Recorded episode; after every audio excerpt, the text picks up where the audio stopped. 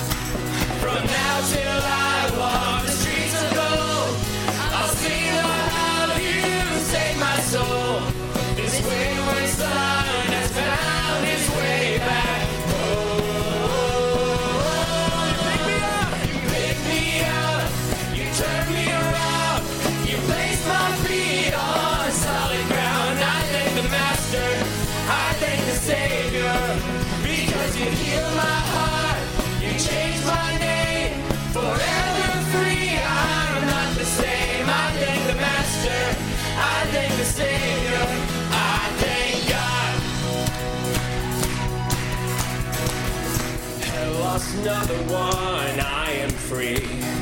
I am free. I am free. And lost another one. I am free. I am free. I am free. And lost another one.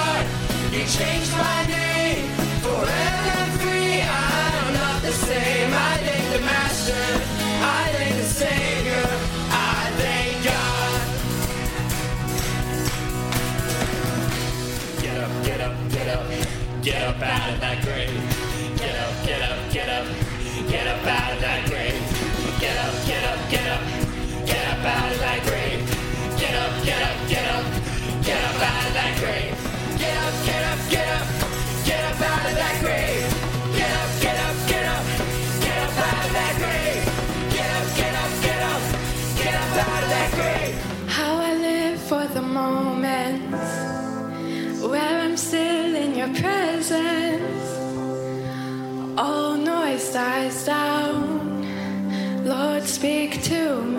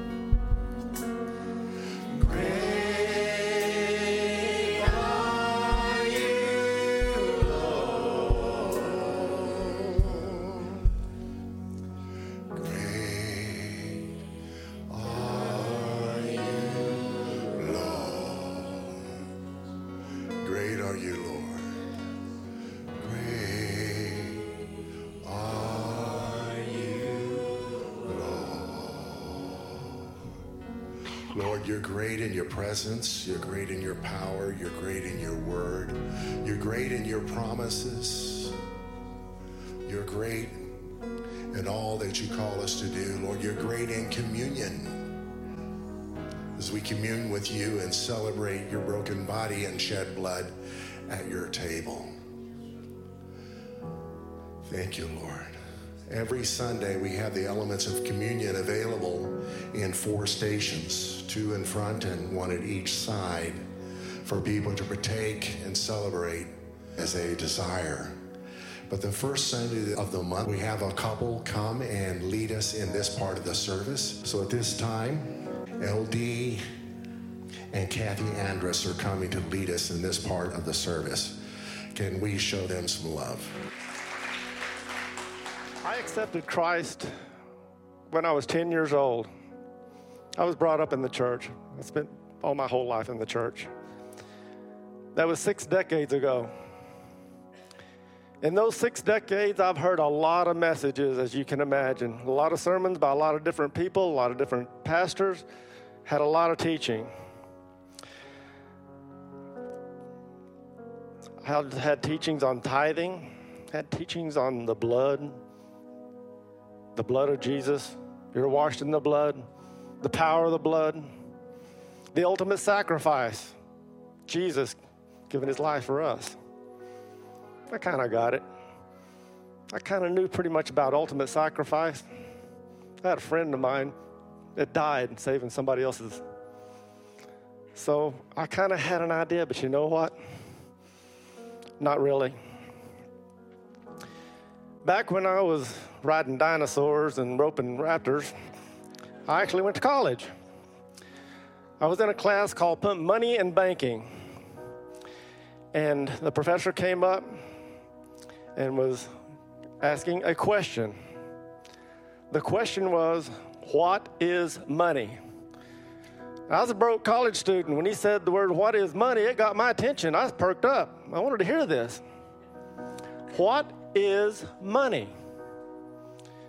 His answer money is a medium of exchange.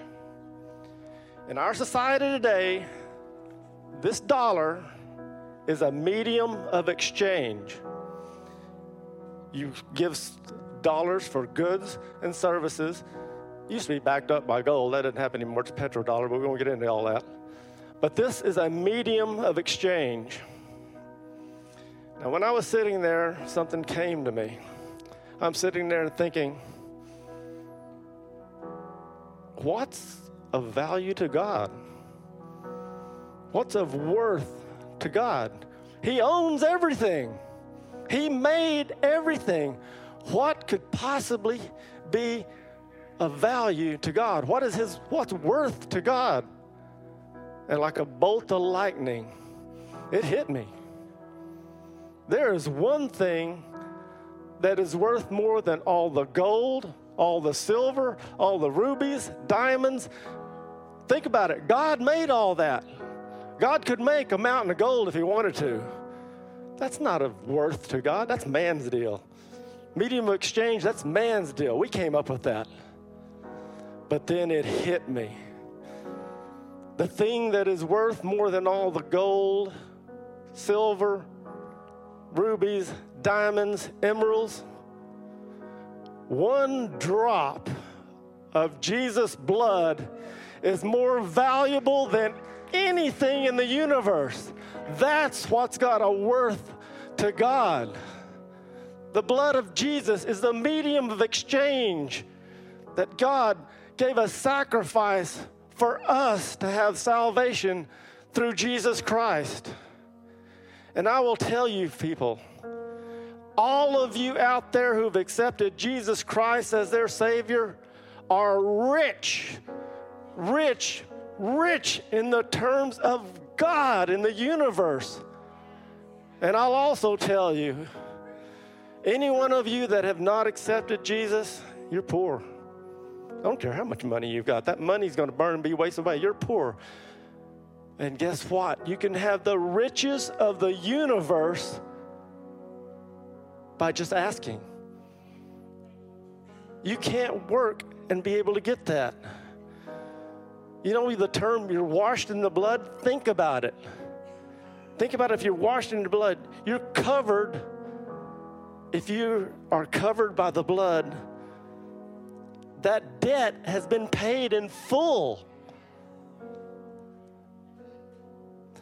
There's power in the blood.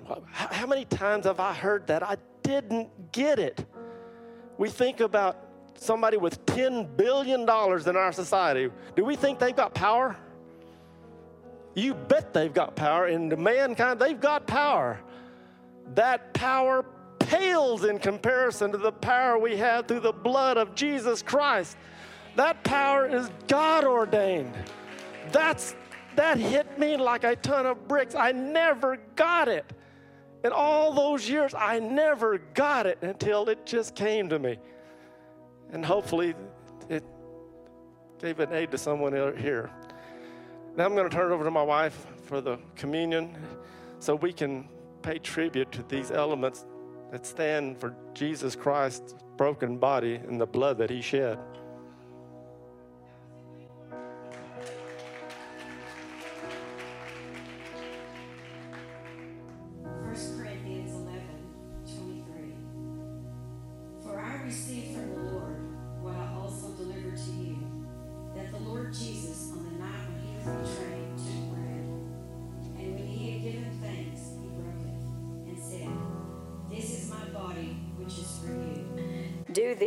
Remembrance of me. In the same way, also, he took the cup after supper, saying, This cup is the new covenant in my blood. Do this as often as you drink it in remembrance of me. For as often as you eat this bread and drink this cup, you proclaim the Lord's death until he comes. Whoever therefore eats the bread or drinks the cup of the Lord in an unworthy manner will be guilty concerning the body and blood of the Lord. So let a person examine himself then and so eat the bread and drink of the cup.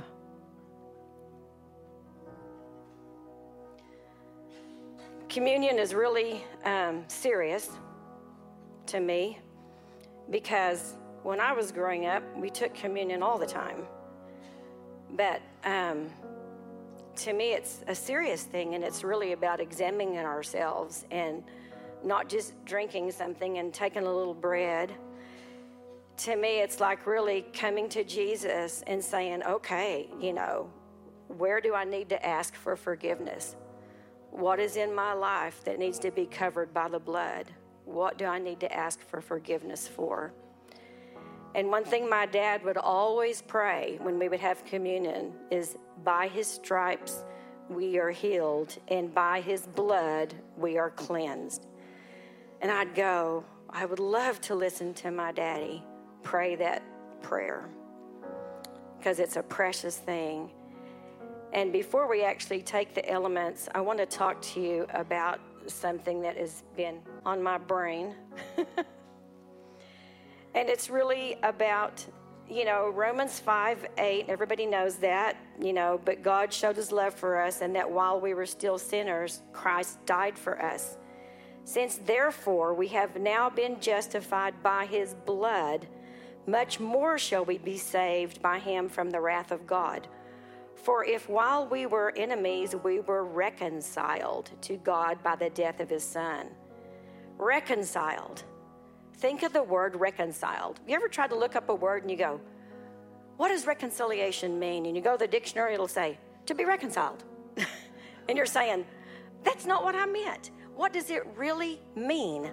So, you know, I, I, went to the Merriam Webster, you know, uh, dictionary and stuff, and it talked about balance, to be put in balance. And I thought, that's exactly what happened. Eve, she took the fruit. Adam, they threw the world into out of balance.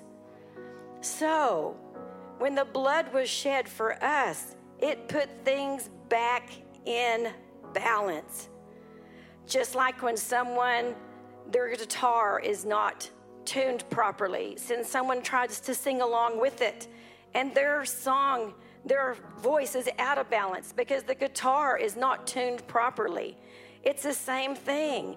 When we are not tuned with Jesus, we are out of balance and things are chaotic and they're a mess. But then, when we come to Jesus as our Savior and ask for His forgiveness, He starts conforming us to His image. He starts putting us back in balance. What a wonderful place to be, back in balance.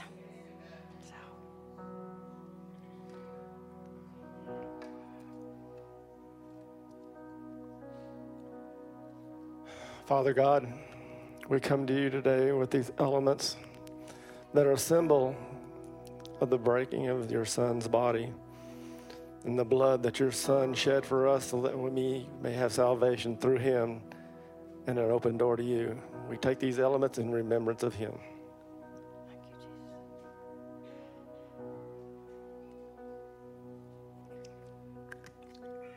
Amen. All the earth will shout your praise. Our hearts will cry.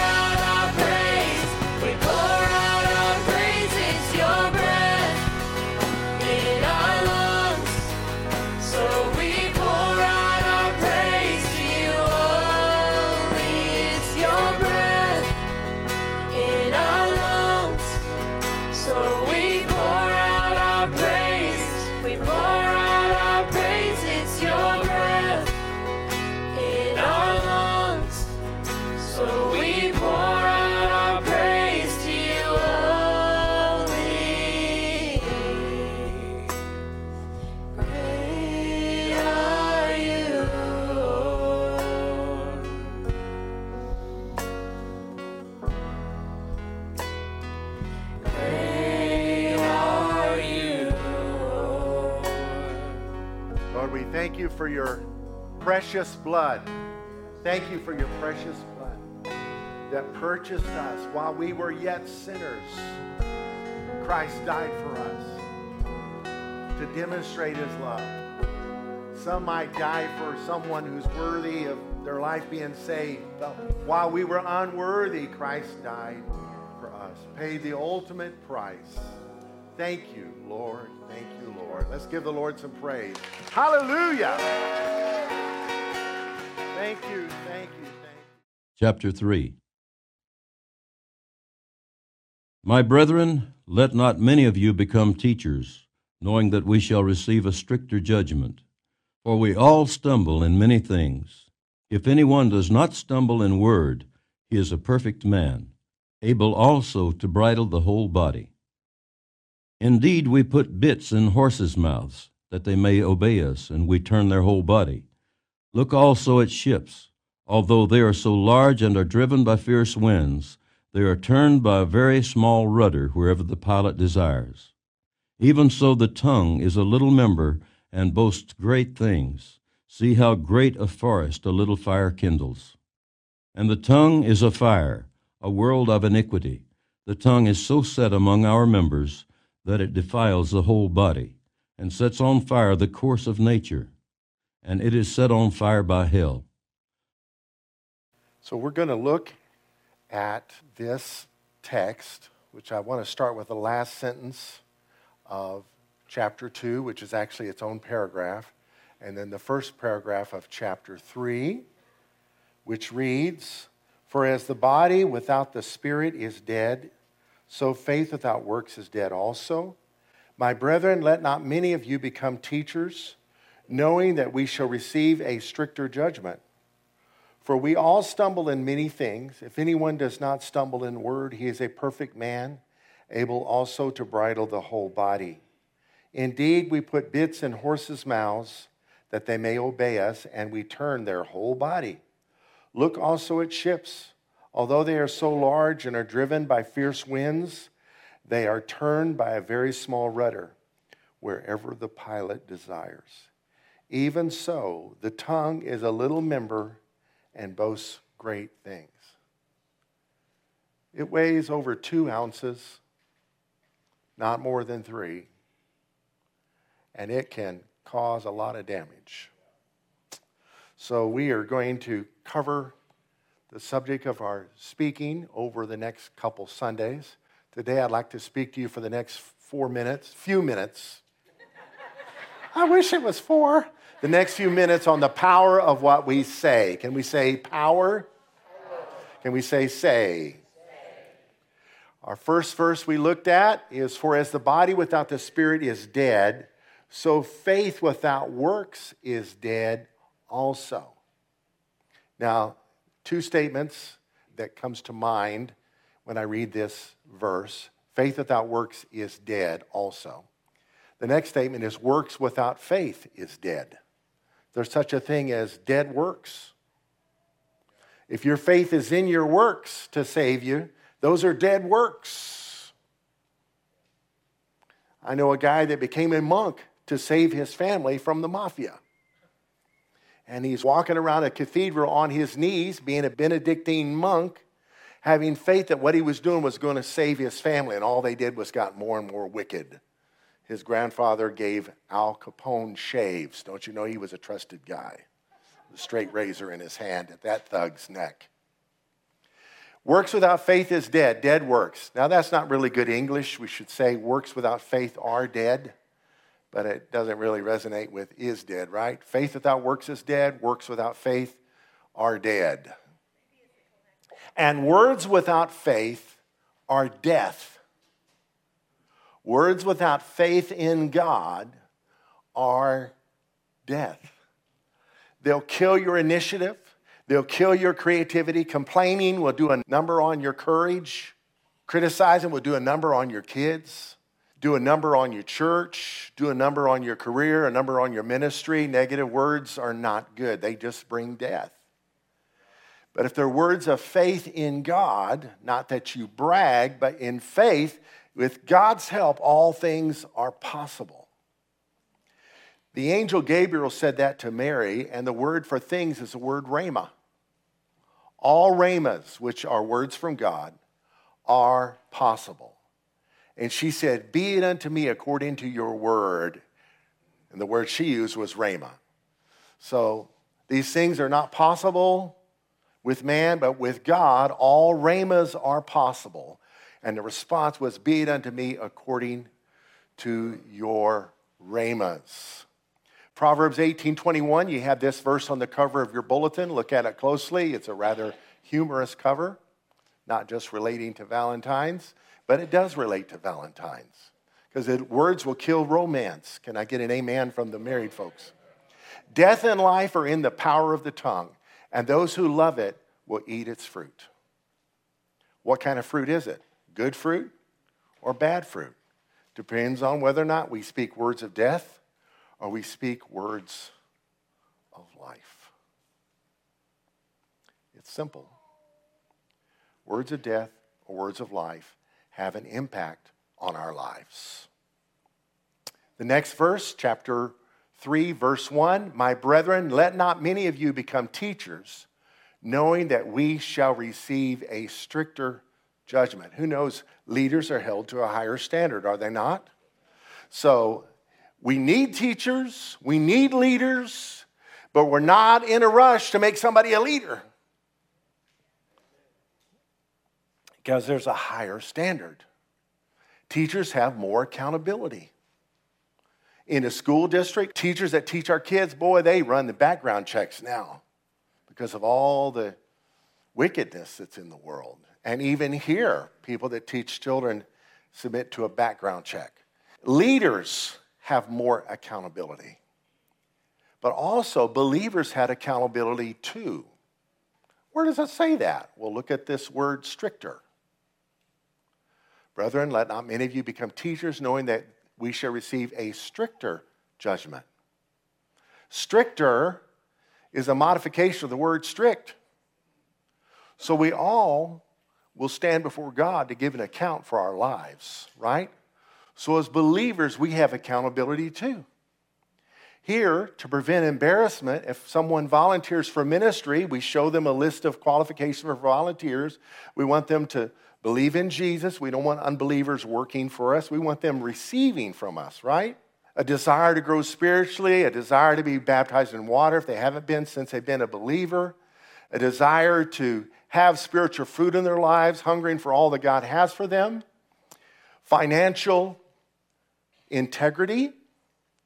We don't want our leaders, a volunteer is a leader because they're setting an example for others to follow.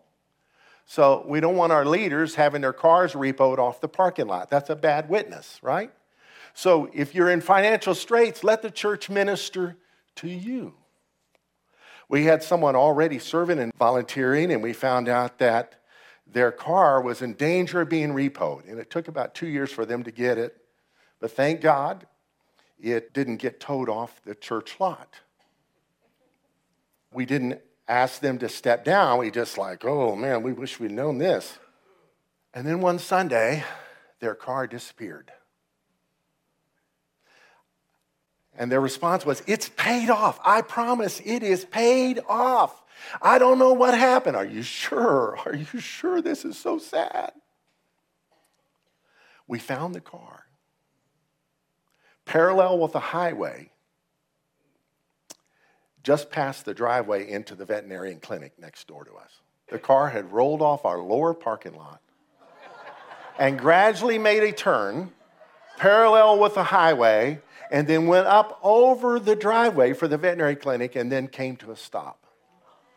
So our response was, let's put a curb. So we put a curb around the parking lot. And once it was done and stable, I ran a test. I put my little pickup parked where their vehicle was, and I put my vehicle in neutral, and it started rolling because it's, you know, it's on an incline.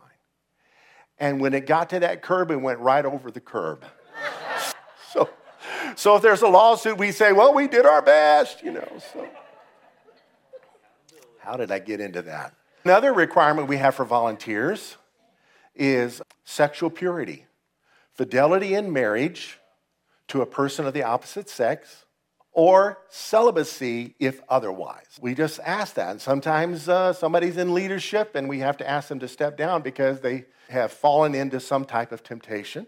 And we do it very gently. We don't do it publicly. I just meet with the person, hey, can we talk? And I tell my story as a missionary where I had a moral failure and I had to step down and I had to return to the States. I, I paint the picture like it was, it was drastic. And all we're asking here is that, you know, you just not serve anymore till this area of your life is lined up biblically. That's it. Sometimes they change churches, sometimes they just line right up, and God brings things in order. So, why did I share that? If you're here and you're wanting to Serve as a volunteer, meet with me after service. We would love to have you on board.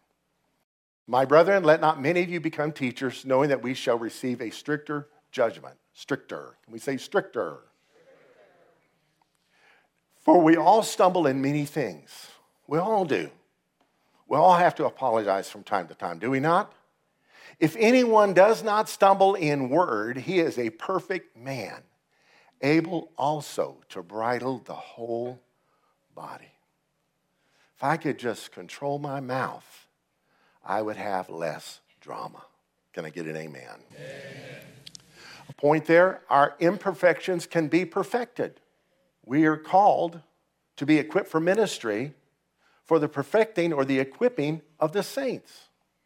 So we can't just say, well, I'm just a sinner saved by grace. This is the way I am. Deal with it. I was born Irish, so this is just the way we are. Well, that's, that's not God's will for us. We're told in Romans 12 1 to uh, not be conformed to the world, but to be transformed by the renewing of our mind.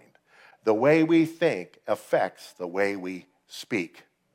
We live from the inside out not from the outside in.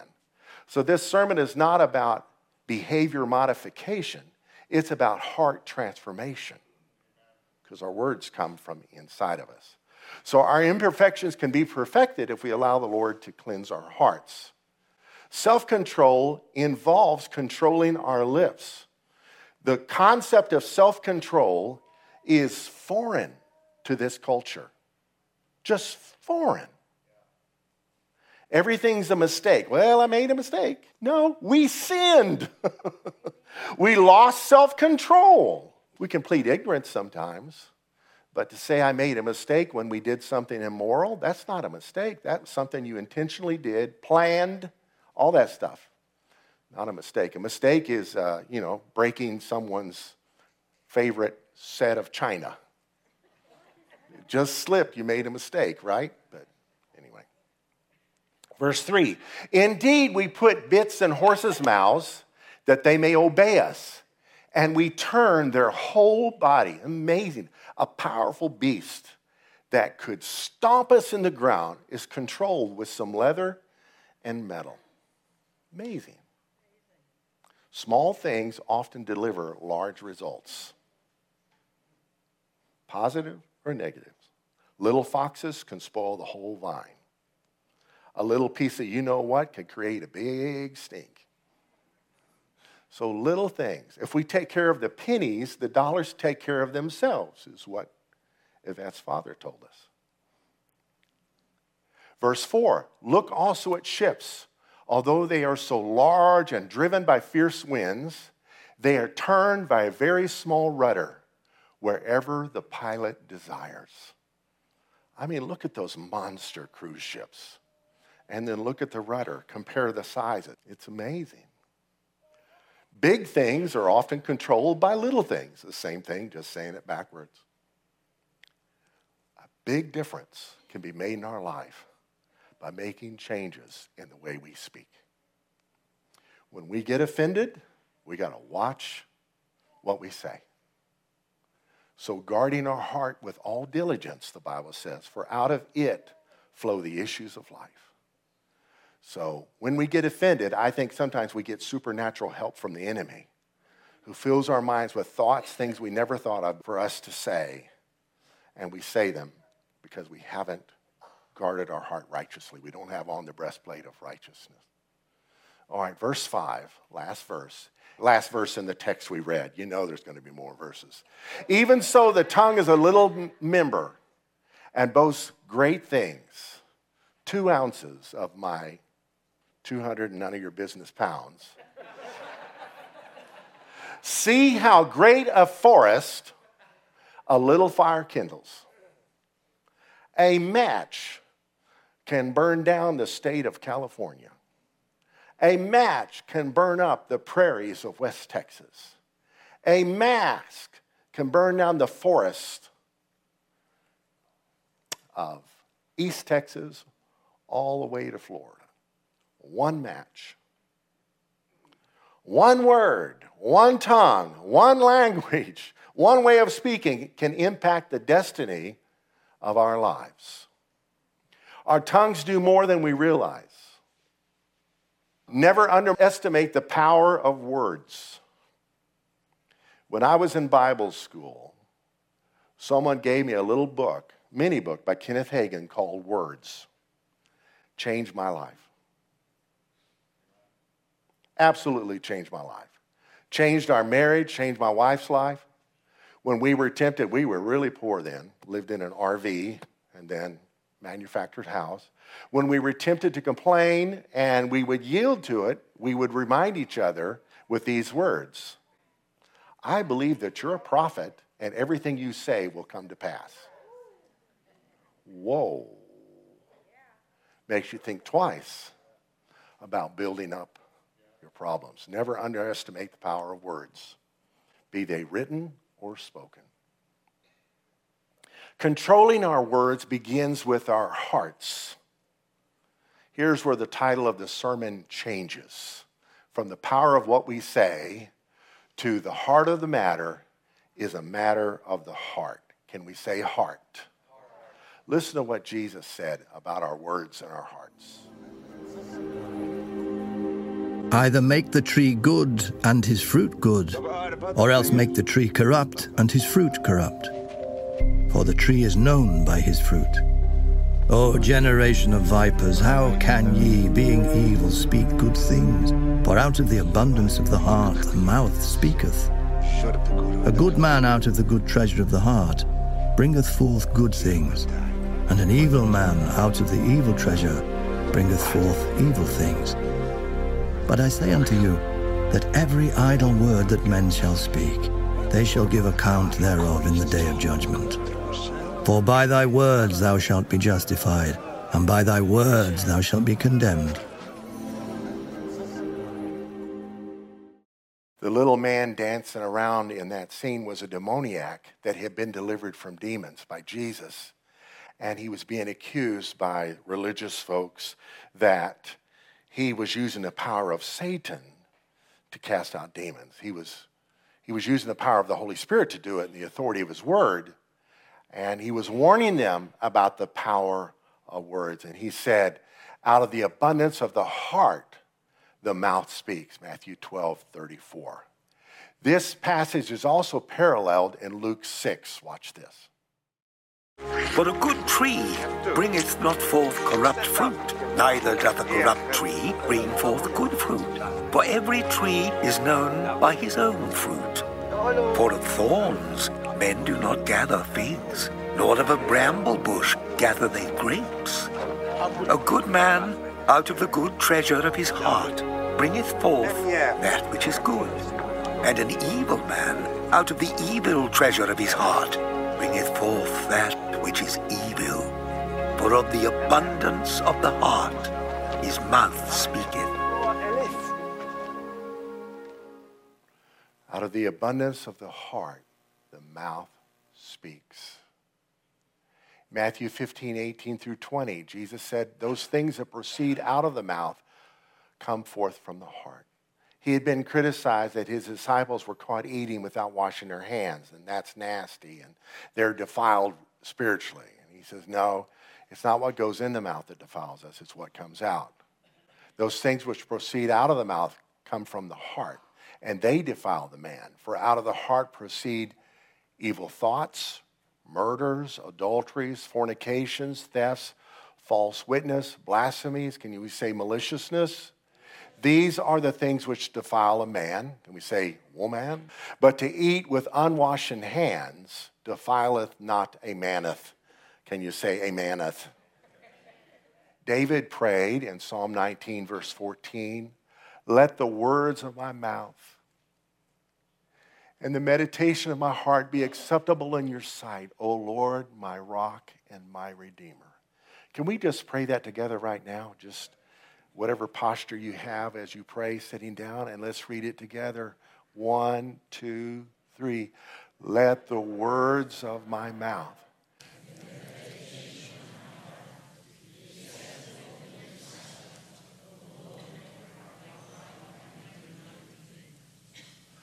So the meditation of our heart precedes the words of our mouth. So, Lord, forgive us for our words and the thoughts they come from in our hearts. You know, this is National Heart Month, the cardiac organ in our body. It's a good time to get your heart checked.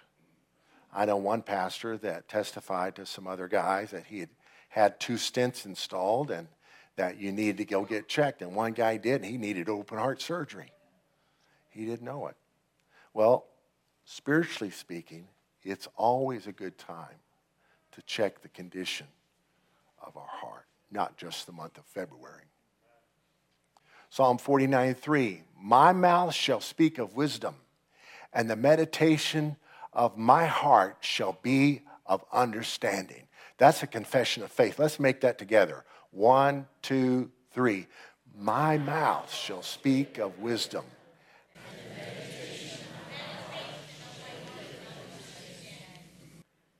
And all you're getting, get understanding. If you're hurt, go to the person who hurt you and say, Help me understand. And then you can help them understand. Proverbs 15 28 has this principle The heart of the righteous studies how to answer, but the mouth of the wicked pours forth evil. Isn't it something how naturally evil comes from our mouths? Don't have to do much thought or forethought. It can just come out in paragraphs, actually, masterpiece evil, destroying people with our mouths. But to speak righteously takes some forethought, some wisdom, some understanding, some education from the Almighty. Proverbs 16:1 says the preparations of the heart belong to man, but the answer of the tongue is from the Lord. If it's righteous preparations of the heart, our words glorify the Lord. But if our hearts are unrighteous and we do not make preparations, the Lord reveals the wickedness of our hearts through our words. See that? Proverbs 16 23, same chapter, verse 23. The heart of the wise teacheth his mouth, and addeth learning to his lippets.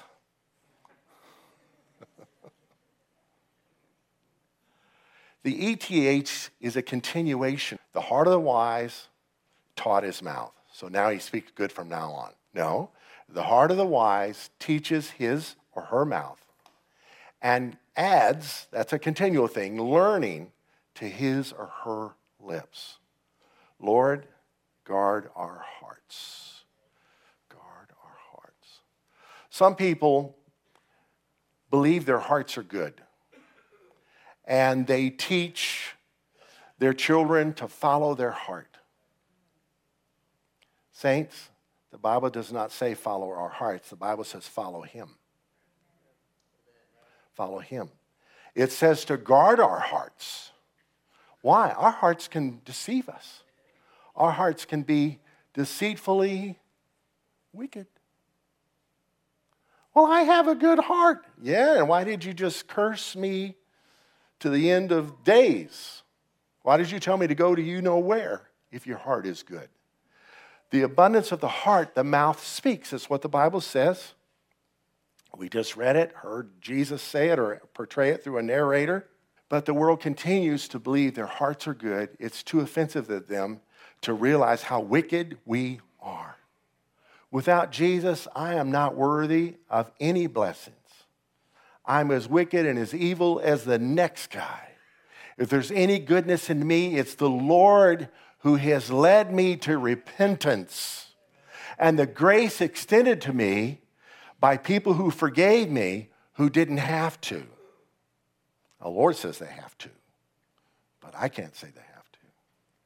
And that breaks my heart and does a change in my. Chance the Rapper did a song called The Tongue and the Heart.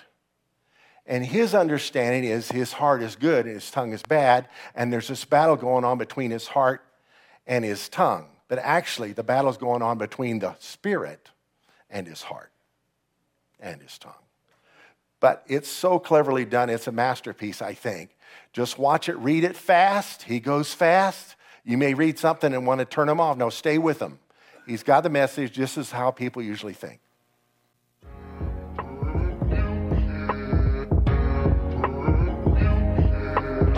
My heart and tongue are fighting. My mind is undecided. It's not like Trump and Biden. It's more like something private. Like when your cousin's fighting. One of them get excited. You can't just jump the gun and pick a side and jump inside it. Remember Pontius Pilate hung a God and justified it. The truth is slow cause someone's always in a rush to hide it. The lies is golden cause the devil got a touch of Midas. The soul is brighter cause the Holy Ghost is ultraviolet. The tongue is violent when the spirit starts to hunger striking. The thunder lightning makes the heart go under bunkers hiding. The lungs are silent when it hears the footsteps of the giants. And then the fingertips, they twist up like Poseidon's trident. Remember safety if you ever running from the titan.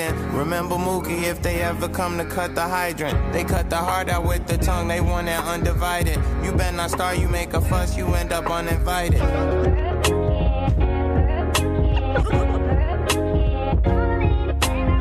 My heart and mind are beefing. I call them rhyme and reason. They always going head to head. I'm trying to Siamese them. My father got a special set of skills like Liam Neeson. He told me faith and squinted eyes could turn a blind Venetian. I seen a sign, I'm in the den, I'm with the lion sleeping. I seen the wine, I seen the water turn a bright Tahitian. The heart is somewhere on Hawaiian beaches, tying pigeons to the giant peaches. I want the beat to feel like diegesis. I'm tired of politicians trying to sell us diet Jesus. That's like dialysis was trying to sell us diabetes. Like you was born yesterday and you gon' die a fetus. The mind's philosophy is old, the stylist of my leaders. The mind is quite elitist, that's why they like quiet preachers. They buy our leaders easier than I could buy a feature. That's why the genius always end up on the tightest leashes. That's how I wrote my whole entire thesis. My heart and flesh are racing. That's why I get complacent. That's why y'all get impatient. Y'all don't get the invitation. I'm sitting courtside with the nurses during visitation. Watching the vitals with some popcorn in anticipation.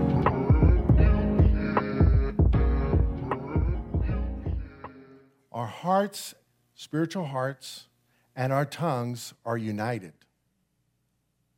So when we hear things come out of our mouth, that is a revelation, not of our tongue condition, but of our heart condition.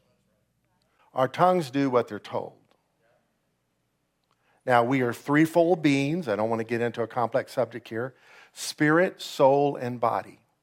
One day, our bodies are going to be replaced. Right now, our minds or our souls are being renewed. Can you say replace? Renew. And our spirits, if you're a believer, are reborn. Can we say reborn? So, where's the heart in all that? The heart is where those three things meet, is what I believe. And what you focus on is what's going to be dominant. If you focus on your body, your, your body's going to dominate you. If you focus on your mind, your thoughts, your opinions, that's going to dominate your life. If you focus on the things of the Spirit, the Holy Spirit will lead your life. So, the condition of our heart is what we are focusing upon. The center of our being. That's how I understand it. You may have a better understanding. Be sure and share it with me after the service, just not right now. so, the condition of our heart is so important. So important. Listen to this prayer Search me, O God, and know my heart. Test me and know my concerns. The New King James Version says, Know my anxieties. See if there is any offensive way in me. Lead me in the everlasting way or the way everlasting. Can we pray that together? Assume that posture of prayer. One, two, three. Search me, God.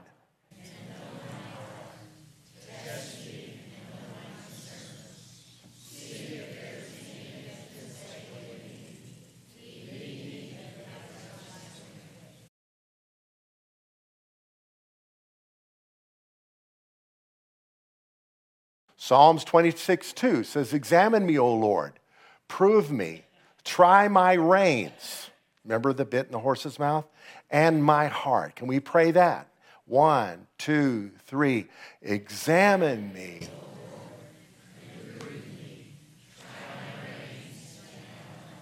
So the heart of the matter is the matter of our heart. Create in me a clean heart, O God, and renew a right spirit within me. Psalms 51 is a masterpiece prayer of repentance that David prayed when he had really messed up. And he didn't make a mistake, he sinned.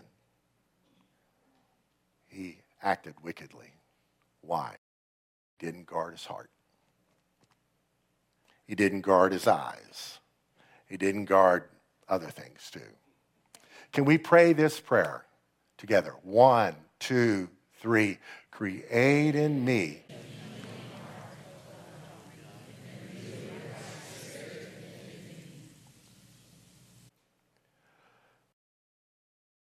Do you know our hearts and our mouths are involved in our salvation? Romans 10, listen to this, says, The word is near you, in your mouth and in your heart, the word of faith which we preach. What is the word of faith? I'll tell you in a minute. If you confess with your mouth the Lord Jesus, there's a word of faith, and believe in your heart that God has raised him from the dead, you will be saved. For with the heart one believes unto righteousness, and with the mouth confession is made unto salvation. Whoever believes on him will not be put to shame. For the same Lord over all is rich to all who call upon him. For whoever calls on the name of the Lord, from their hearts is implied, shall be saved. It's important that we share that truth with everyone.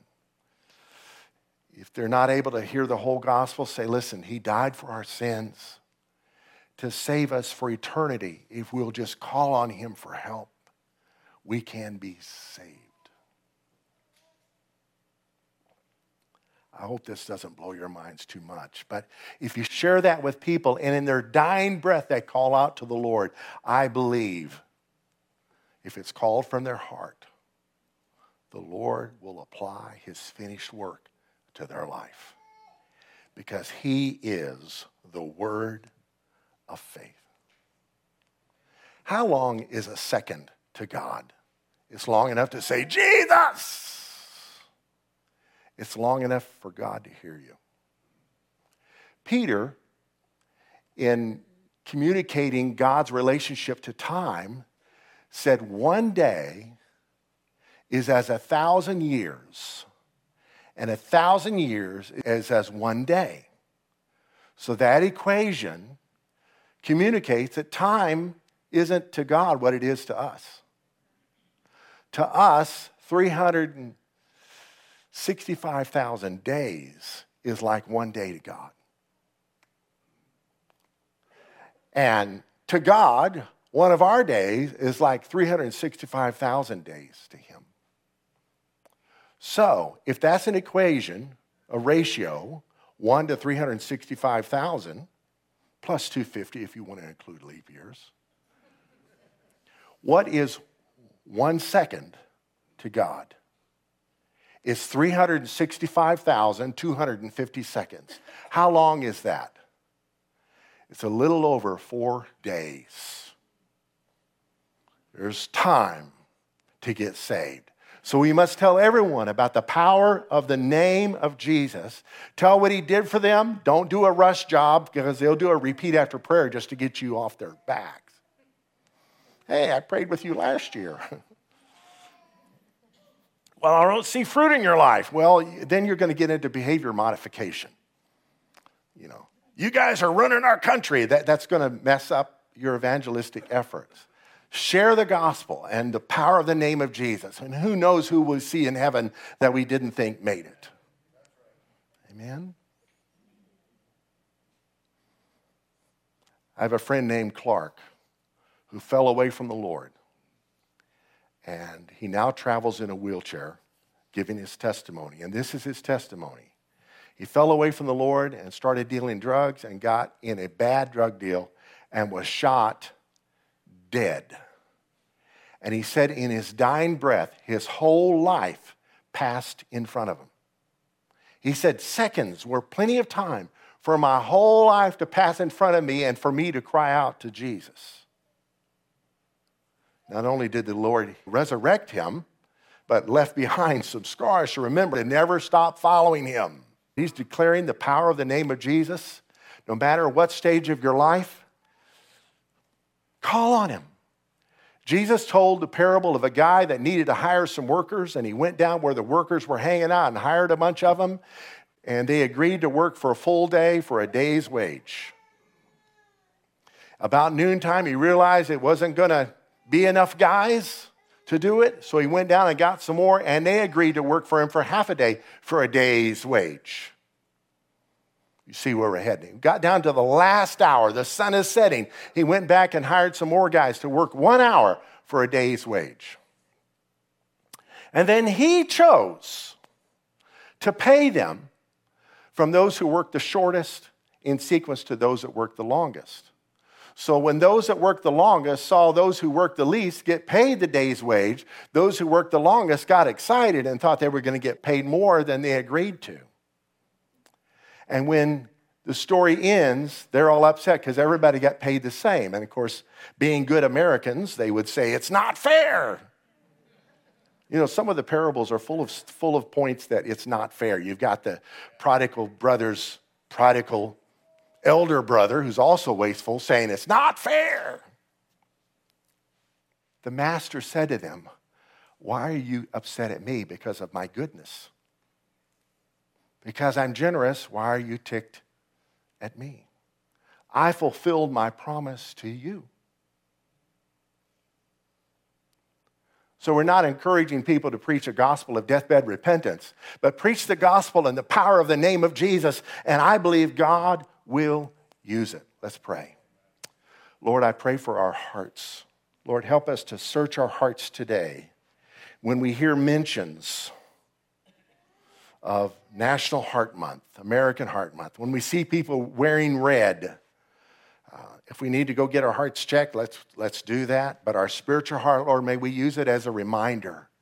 Lord, may we, may February be a jump ahead for each of us spiritually that our hearts would be healed, whole, and guarded and focused on you. And our words are going to follow suit in Jesus' name. Lord, when we hear unwholesome words come from our mouths, may we be aware we got to run to the Master with our hearts for some cleansing. In Jesus' name, amen.